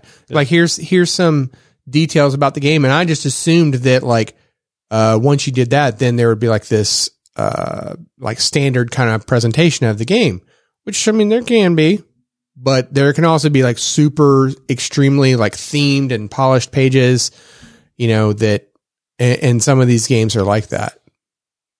Yep. Hey, and uh, so before we go into any of the other ones that you have on the list here, I have to call out Dave Follett's game, the missile versus tank, yes. uh, because I I actually had fun with this game only because my whole goal was to see how far I could run the time up without actually doing anything. And so it's not the goal of the game, but yeah, I mean it was it was actually a lot of fun because I would try and figure out how to get the missile stuck behind some wall yeah. and it was it was a blast. Yeah, my favorite thing about his game is um the missile would push you. Yeah, you ran out of time so it wouldn't explode. So it would stop the timer and it would just kind of push you. So like I, I had a lot of fun just like I arranged it so it would just push me across the screen, you know, like and off the off the edge, which it was just really cool. I So- actually did like the fact that you could drive out of bounds. Yeah. it was just awesome. You can't see it, but you're still running away. So what's your time up to then, Allen? I, I stopped it. Uh, I think my computer was going to melt at some point. Oh, you're you're not still playing. Okay. Uh, And you should I'm say, play- uh, super huge thanks to super good Dave Follett because, uh, I, like he was the inspiration behind this whole thing last year. And it was very instrumental in like helping to kind of decide like various rules and themes and how to just set this whole thing up. And same thing is here. So I constantly would go back to him with like questions about like, do you think I should change the time or like, what does the page look like to you? And it's just uh, a really large help there. And so, uh, huge thanks again, Dave. Yeah. Yeah. And your game's fun too. Yes. Uh, so we so we talked about um, the top five uh, rated, and, and so now we're going to fill in the blanks. Uh, so the fun category, there was one game uh, that was ranked in the top five of fun that we haven't talked about yet, and it was the Path Alone. Did y'all have a chance to play this one?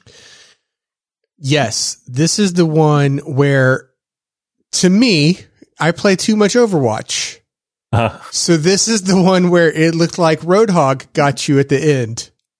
I didn't No. play this one. no, Wait, no, this- not, This is you're thinking of a different game. Oh, oh, this is the block game where you had this was the puzzle game. Okay, I know the one. I know this. I remember this one now.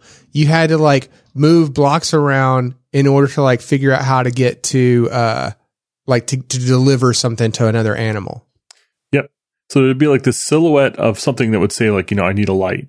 And you would go and grab uh, a torch and come back and whoa, it's a polar bear. And it would it give you something, uh, you know, uh, like a, in this case, it was a torch that got you past the first level that would uh, help you in the, your next journey. So the next level you go and uh, I forget what the message was, but it was, uh, it was like a bird that needed its feather. And so you would go and get its feather, and by the time you brought it back to the feather, it would give you some new ability. So it, it had this cool ability to, the game had this cool kind of ramping up thing where um, every level you got some new ability. So the next puzzle now, instead of just being able to see where you're going, uh, now you would also be able to push the box. Now you would also be able to jump. Now you'd also be able to reset time or whatever. And So by the time you got through the end of the game, you had like four or five different abilities that were gifted to you slowly and you got a chance to explore each one before finally in the last level you had to use like all of them. So it had a really nice pace and it had this, um, really cool atmospheric like music and kind of moody lighting. So I could actually like imagine the music playing right now. It had this cool, like kind of like almost like heartbeat kind of, um, music. And, uh, the art style was like the animals looked really cool. And the, the main character was like this, it, like, it looks like a human. I'm not sure that it is. So it was just like this kind of uh, creepy little thing that was just neat. And uh, I don't know the the way that the character spoke to you, like these kind of animals, like sh- like hidden in darkness somewhere in the level, uh, was really cool. Oh, I remember the one I'm thinking of. I think it was the. I, or let me see if we're going to talk about it. Oh, okay, it's, it wasn't on your list. Is it the megalophobia? Yep. That's the that's the one I was thinking of that looked like um, Roadhog Yeah. to you at the end. And it, I mean, it gets you. Yeah, it does. Yeah. That that one, I mean, it's not on your list here, but uh, for those who didn't play this game, basically you're trying to like run from one campfire to the next campfire, and uh, I'm trying to remember like how, but at the at some point there would be these spiders that you weren't expecting that would that would come out of nowhere, and Yeah. they would scare the bejesus out of you because they would just scream, and then and then there was this like giant uh it, it reminded me of Roadhog from Overwatch, but it was like a I don't know how would you describe it. It looked kind of like a pig, a giant pig, except it was also like super big in comparison to your character. So it was like the Stay Puft Marshmallow Man size, you know, relatively speaking to you, you know, and yet if you so if you lost, if it caught you, then like it would pick you up and it would eat you, but yet you had the perspective of like watching yourself go into the the mouth of the the beast. Yeah. Yep. Yeah, and that one that was hard. You had to find like the bullets in order to get the gun in order to, to shoot the thing. But the spiders, like you would be like, there were uh, times when you had to like hurry to the next campfire, uh, or else you would freeze. And so you'd be running, and then you'd see this. There's a spider in your path. You're like, oh, do I have time to run around it? Because the spider screams. It's really scary. And then the yeah, Yeah. the monster would come. Ooh, Oh, oh, the the scare the scare factor on that one was high. Yeah. uh, so moving on to creativity, uh, one of our other categories, there were two games that ranked in the top five of creativity that we haven't talked about. Uh, one is What Am I Supposed to Do? Which this one we talked about before we recorded the show is like you're like a, a little knight or maybe a ninja, uh, running from left to right and you're being followed by this windy monstrosity, this big like tornado thing that's going to gobble you up.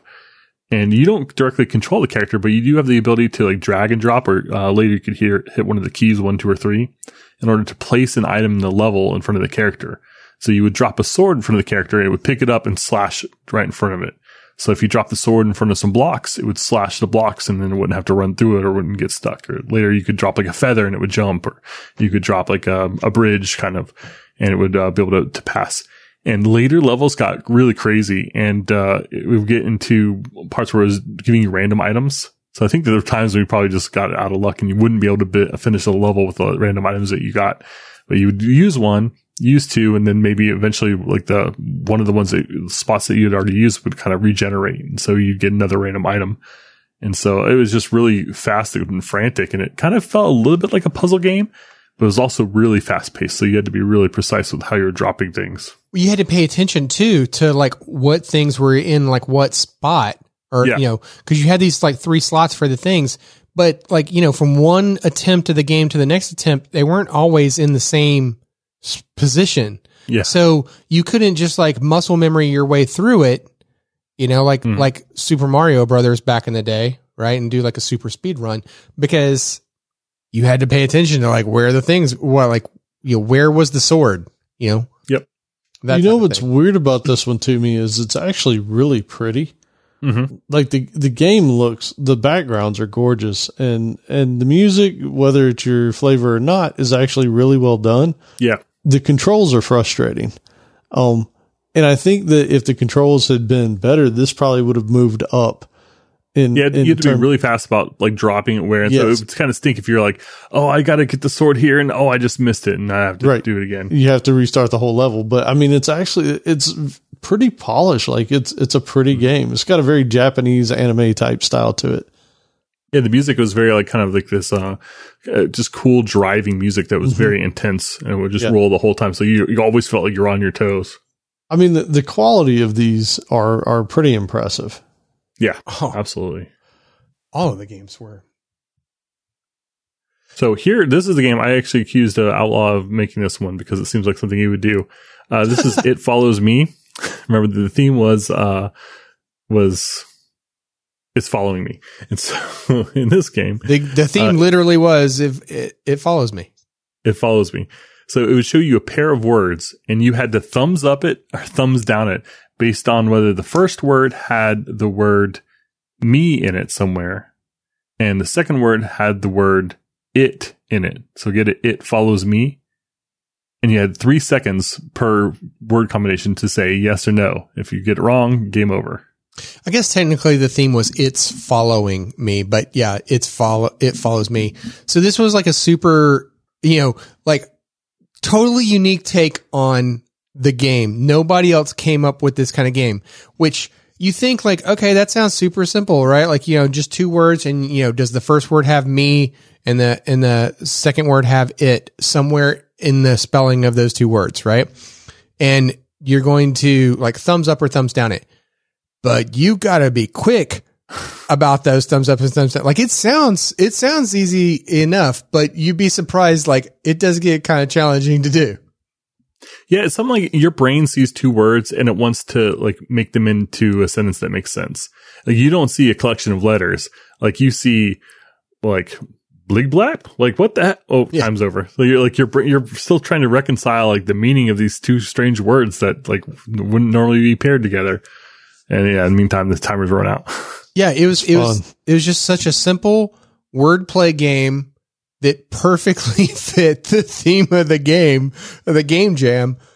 Yep. That nobody else did anything even remotely close. Because like you could say all of the other games that we did is like, as, as amazing as they all were, like they all like were kind of the same thing. Like in one way or another, something's following something, right?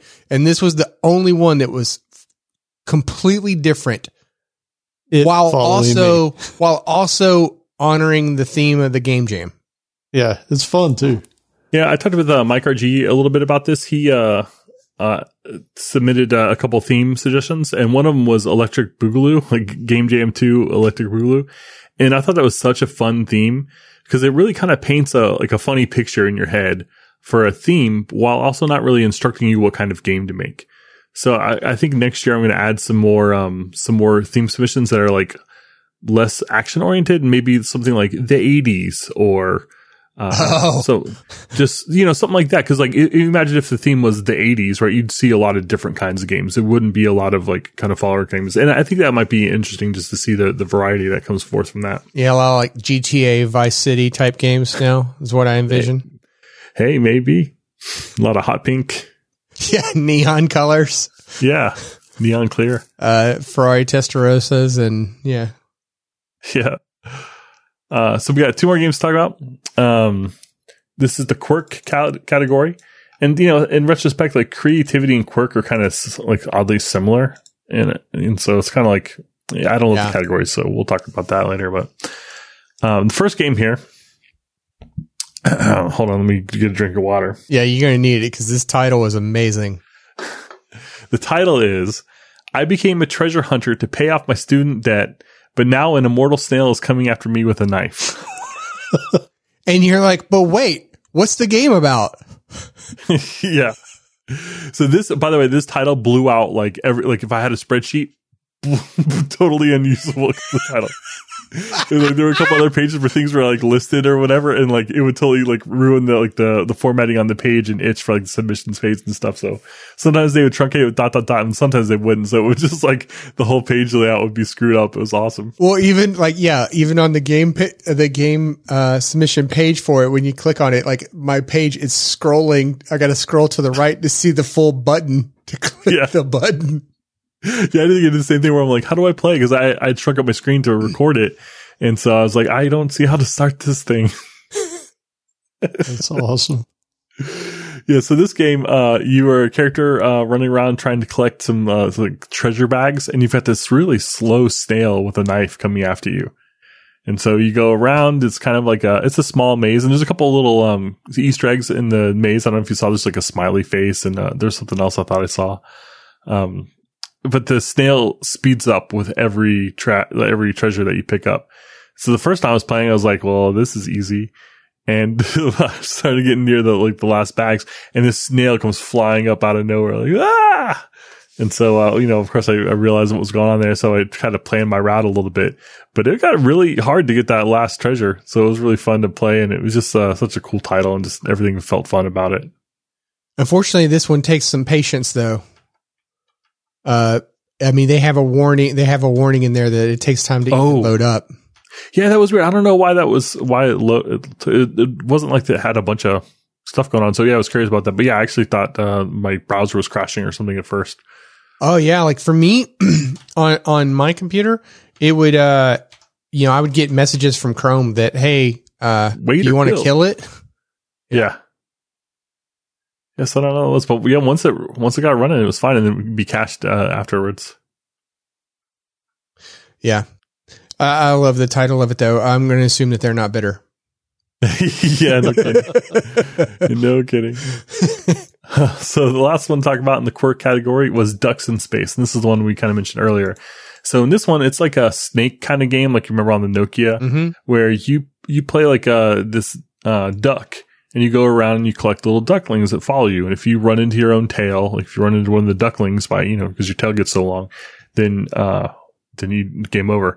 But what was amazing about this game, it felt really different, is uh it had this really cool like 3D kind of spherical planet that um that you would kind of swim around, and it just felt really cool and it looked really good. And uh, the atmosphere and the music was really good. It had this like kind of ple- peaceful classical music. Uh, I can't remember. Uh, it's like a famous classical song that uh, just felt really good and it just looked so neat. And there was these these cool herons that would try to pick off your ducklings too. So you'd be like leading these things around, you know, trying not to run into your own tail, swimming around these beautiful looking like lily pads and this kind of cool looking planet in space. And then crunch, the uh, heron would grab one of your ducklings. Like, oh no. Um, so it was a really cool take. And, you know, like saying it's a snake like game does not do it justice because it just looks so cool and it sounds so cool. Um, the graphics were uh, amazing. So it was just a really neat game. This is the one that you said was done with JavaScript, right? Yeah. So JavaScript and HTML5, you know, Canvas. So no Unity, no nothing. And it had this beautiful 3D spinning planet You know, Oh, the whole game was very It's 3D. good. yeah. Yeah. You, you can get dizzy from Yeah. from this. Yeah, because the world spins around on you while you're doing it. I'm playing it while I'm actually trying to pay Oh yeah. Yeah, It's like your your perspective of the on the globe is constantly changing as you're rolling around the globe, and you're like, "Wait, what do you mean?" Because I'm like, "Well, sometimes you're going like say south on the globe, but then you get to a point to where like the whole globe spins around, and now you're like still moving technically relative to the globe, the same perspective, but now you're going up, like you're Yeah. going north suddenly, or you know east or west, like." so like you you, you can get a little uh I think that I think if you were to be sensitive to like games that are like hyper motion or whatever, like you can get motion sickness from it. Yeah, you Yeah. could get sick. this would be like putting on virtual reality and, and going down a roller coaster. yeah, This is this game though is beautiful though. Like the mechanics mm-hmm. of it. To think that this was just done in straight up Canvas HTML5 JavaScript, no framework. It's good, man. yeah. It's crazy. That is that is Im- seriously impressive when you see just to see the pictures of the game. And it's smooth. I mean, Yeah. the, it is so fluid. Yep. Yeah, really cool. So, uh, and there's some, some really nice audio too. So it just uh, really makes some- great use out of what, what a browser can do. Yeah, Yeah, things have come a long way. Yep. And uh, there wasn't like a category for like technically interesting or anything. You know, this is uh, just a really quirky game. It's very different. Like it, you know, it didn't. No other games looked anything like it, like Yeah. remotely. All right. Well, for the resources we like, I guess we'll just have a bunch of links to the games. Yeah, yeah. We'll have a ton of that links makes and the most sense. Yep. And uh, we remember we've got a video too. So we've got a, a video you can watch so you can actually see all the games. Uh, so, uh, and we'll, uh, I did uh, spend some time actually talking about the, the games that we just talked about here too. But, um, you can scroll to like the two minute mark or something or three minute mark and to see like that montage. It's got all the music playing. So it's got this, uh, kind of hectic vibe to the video that was kind of fun. Um, so yeah, and it's some, I, I mean, everything just looks and sounds amazing. So you got to go watch it. So you got two game jams behind you now. So do you want to be a game developer when you grow up, or or no? Oh yeah. yeah. I I wish that the environment and pay was better. For uh, game developing, it's game development. It's such a punishing um, subdivision of our field. You know, It is. uh, it's unfortunate. So Yeah, And not me though. I, I I'm not into it. I'm not. no, I started a new business making yachts in my attic this year, so the sales are going through the roof. yeah, very nice. I think you missed your calling in Foley though. So, Oh, What are you talking about? I I was being serious. What's so funny? that Yeah. was that was excellent. Well delivered, sir. Well Yeah, I kind delivered. of set him up there. I'm like, "Do you want to be a game developer?" I like, I was like, "Oh, come on, let me let this work out. Let this work out." All right. Well, uh, with that, how about that? Well, with that, we will head into Allen's favorite portion of the show. It's the tip of the week. All right. Okay. So in this one, because I couldn't think of anything that I'd done that made any sense this past week, I went into our Slack channel, which if you are not a part of, you should be. You can go to codingblocks.net slash Slack and you can sign yourself in there if you'd like. Um, but I've got to throw out a few here from Simon Barker, who got mentioned several times in the past couple episodes for just putting amazing stuff out there, right?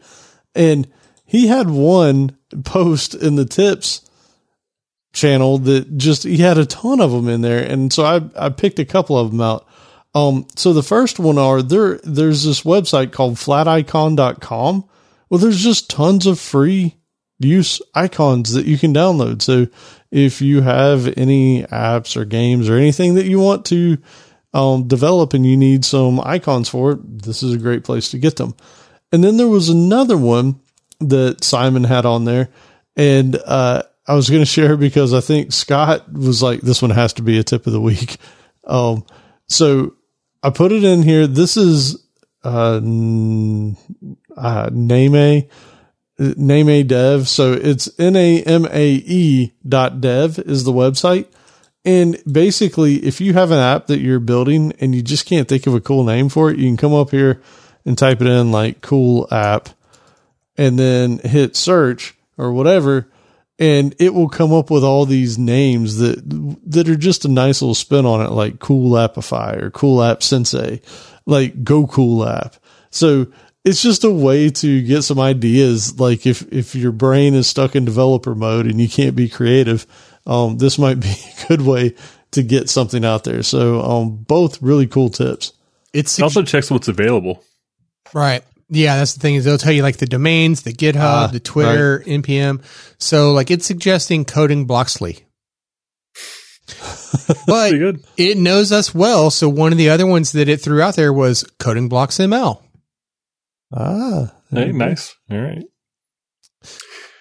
Well, I didn't realize that Allen was going to talk about Simon uh, because I also was going to talk about Simon again. Well, this is awkward.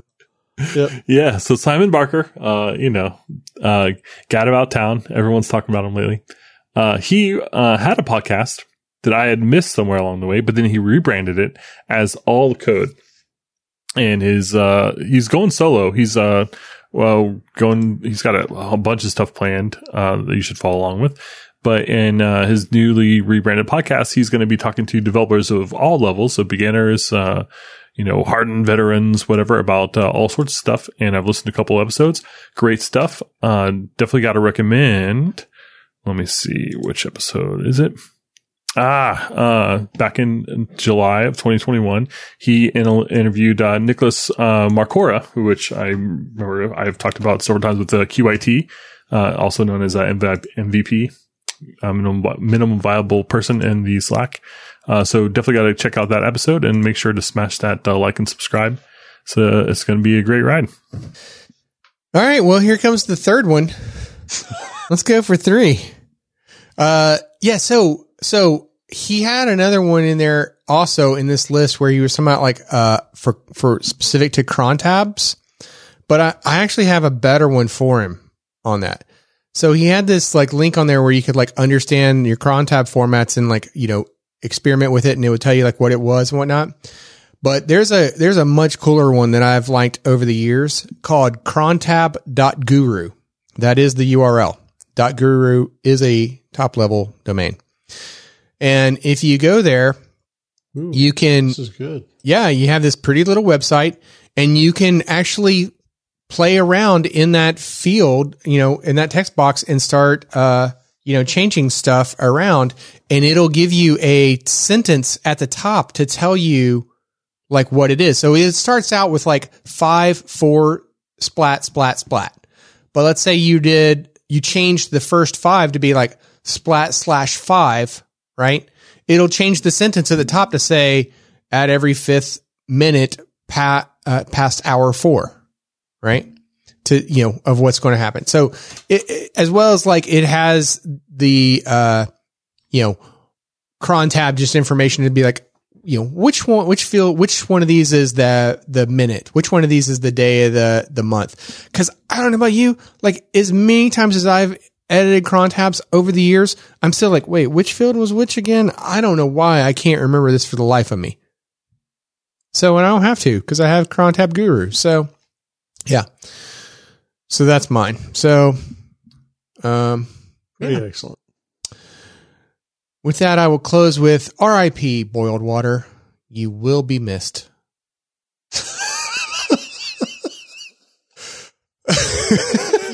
I love when I get Allen like that. It's just so, so cheerful. Some of them were really good. That's, that's amazing. All right. So, uh, subscribe to us on iTunes, Spotify, Stitcher, you know, wherever you like to find your podcast in case of a friend like, you know, said, Hey, you got to check out the craziness that these guys say. Uh, you know, you can find us wherever you like to listen to your podcast. And if you haven't already, you can find some helpful links at www.codingblocks.net slash review so that you could, uh, you know, leave us a review. We would greatly appreciate it. Yep. And as always, definitely check out the website, codingblocks.net. This one would be slash episode 178. Um, if you want to go check out the links to go directly to some of these amazing games that we talked about tonight. Um, and if you have any questions, feedback, rants, whatever, uh, head over to our Slack channel at codingblocks.net slash Slack. And you were muted, Jay Z. Jeez, I almost did the whole thing without making. oh, ah, we got a Twitter. I mean, geez, coding blocks. Or you can go to codingblocks.net and find links at the top, probably. There's They're a dillies. mute button. You gotta find- mute That's button up right. there. All the dillies are up all, there. all the dillies. And I guess pretty soon we're going to have to have a dilly for itch.io at some point. That's right. Yeah, oh, I yeah. think so. We should. We should put one up there. Yep.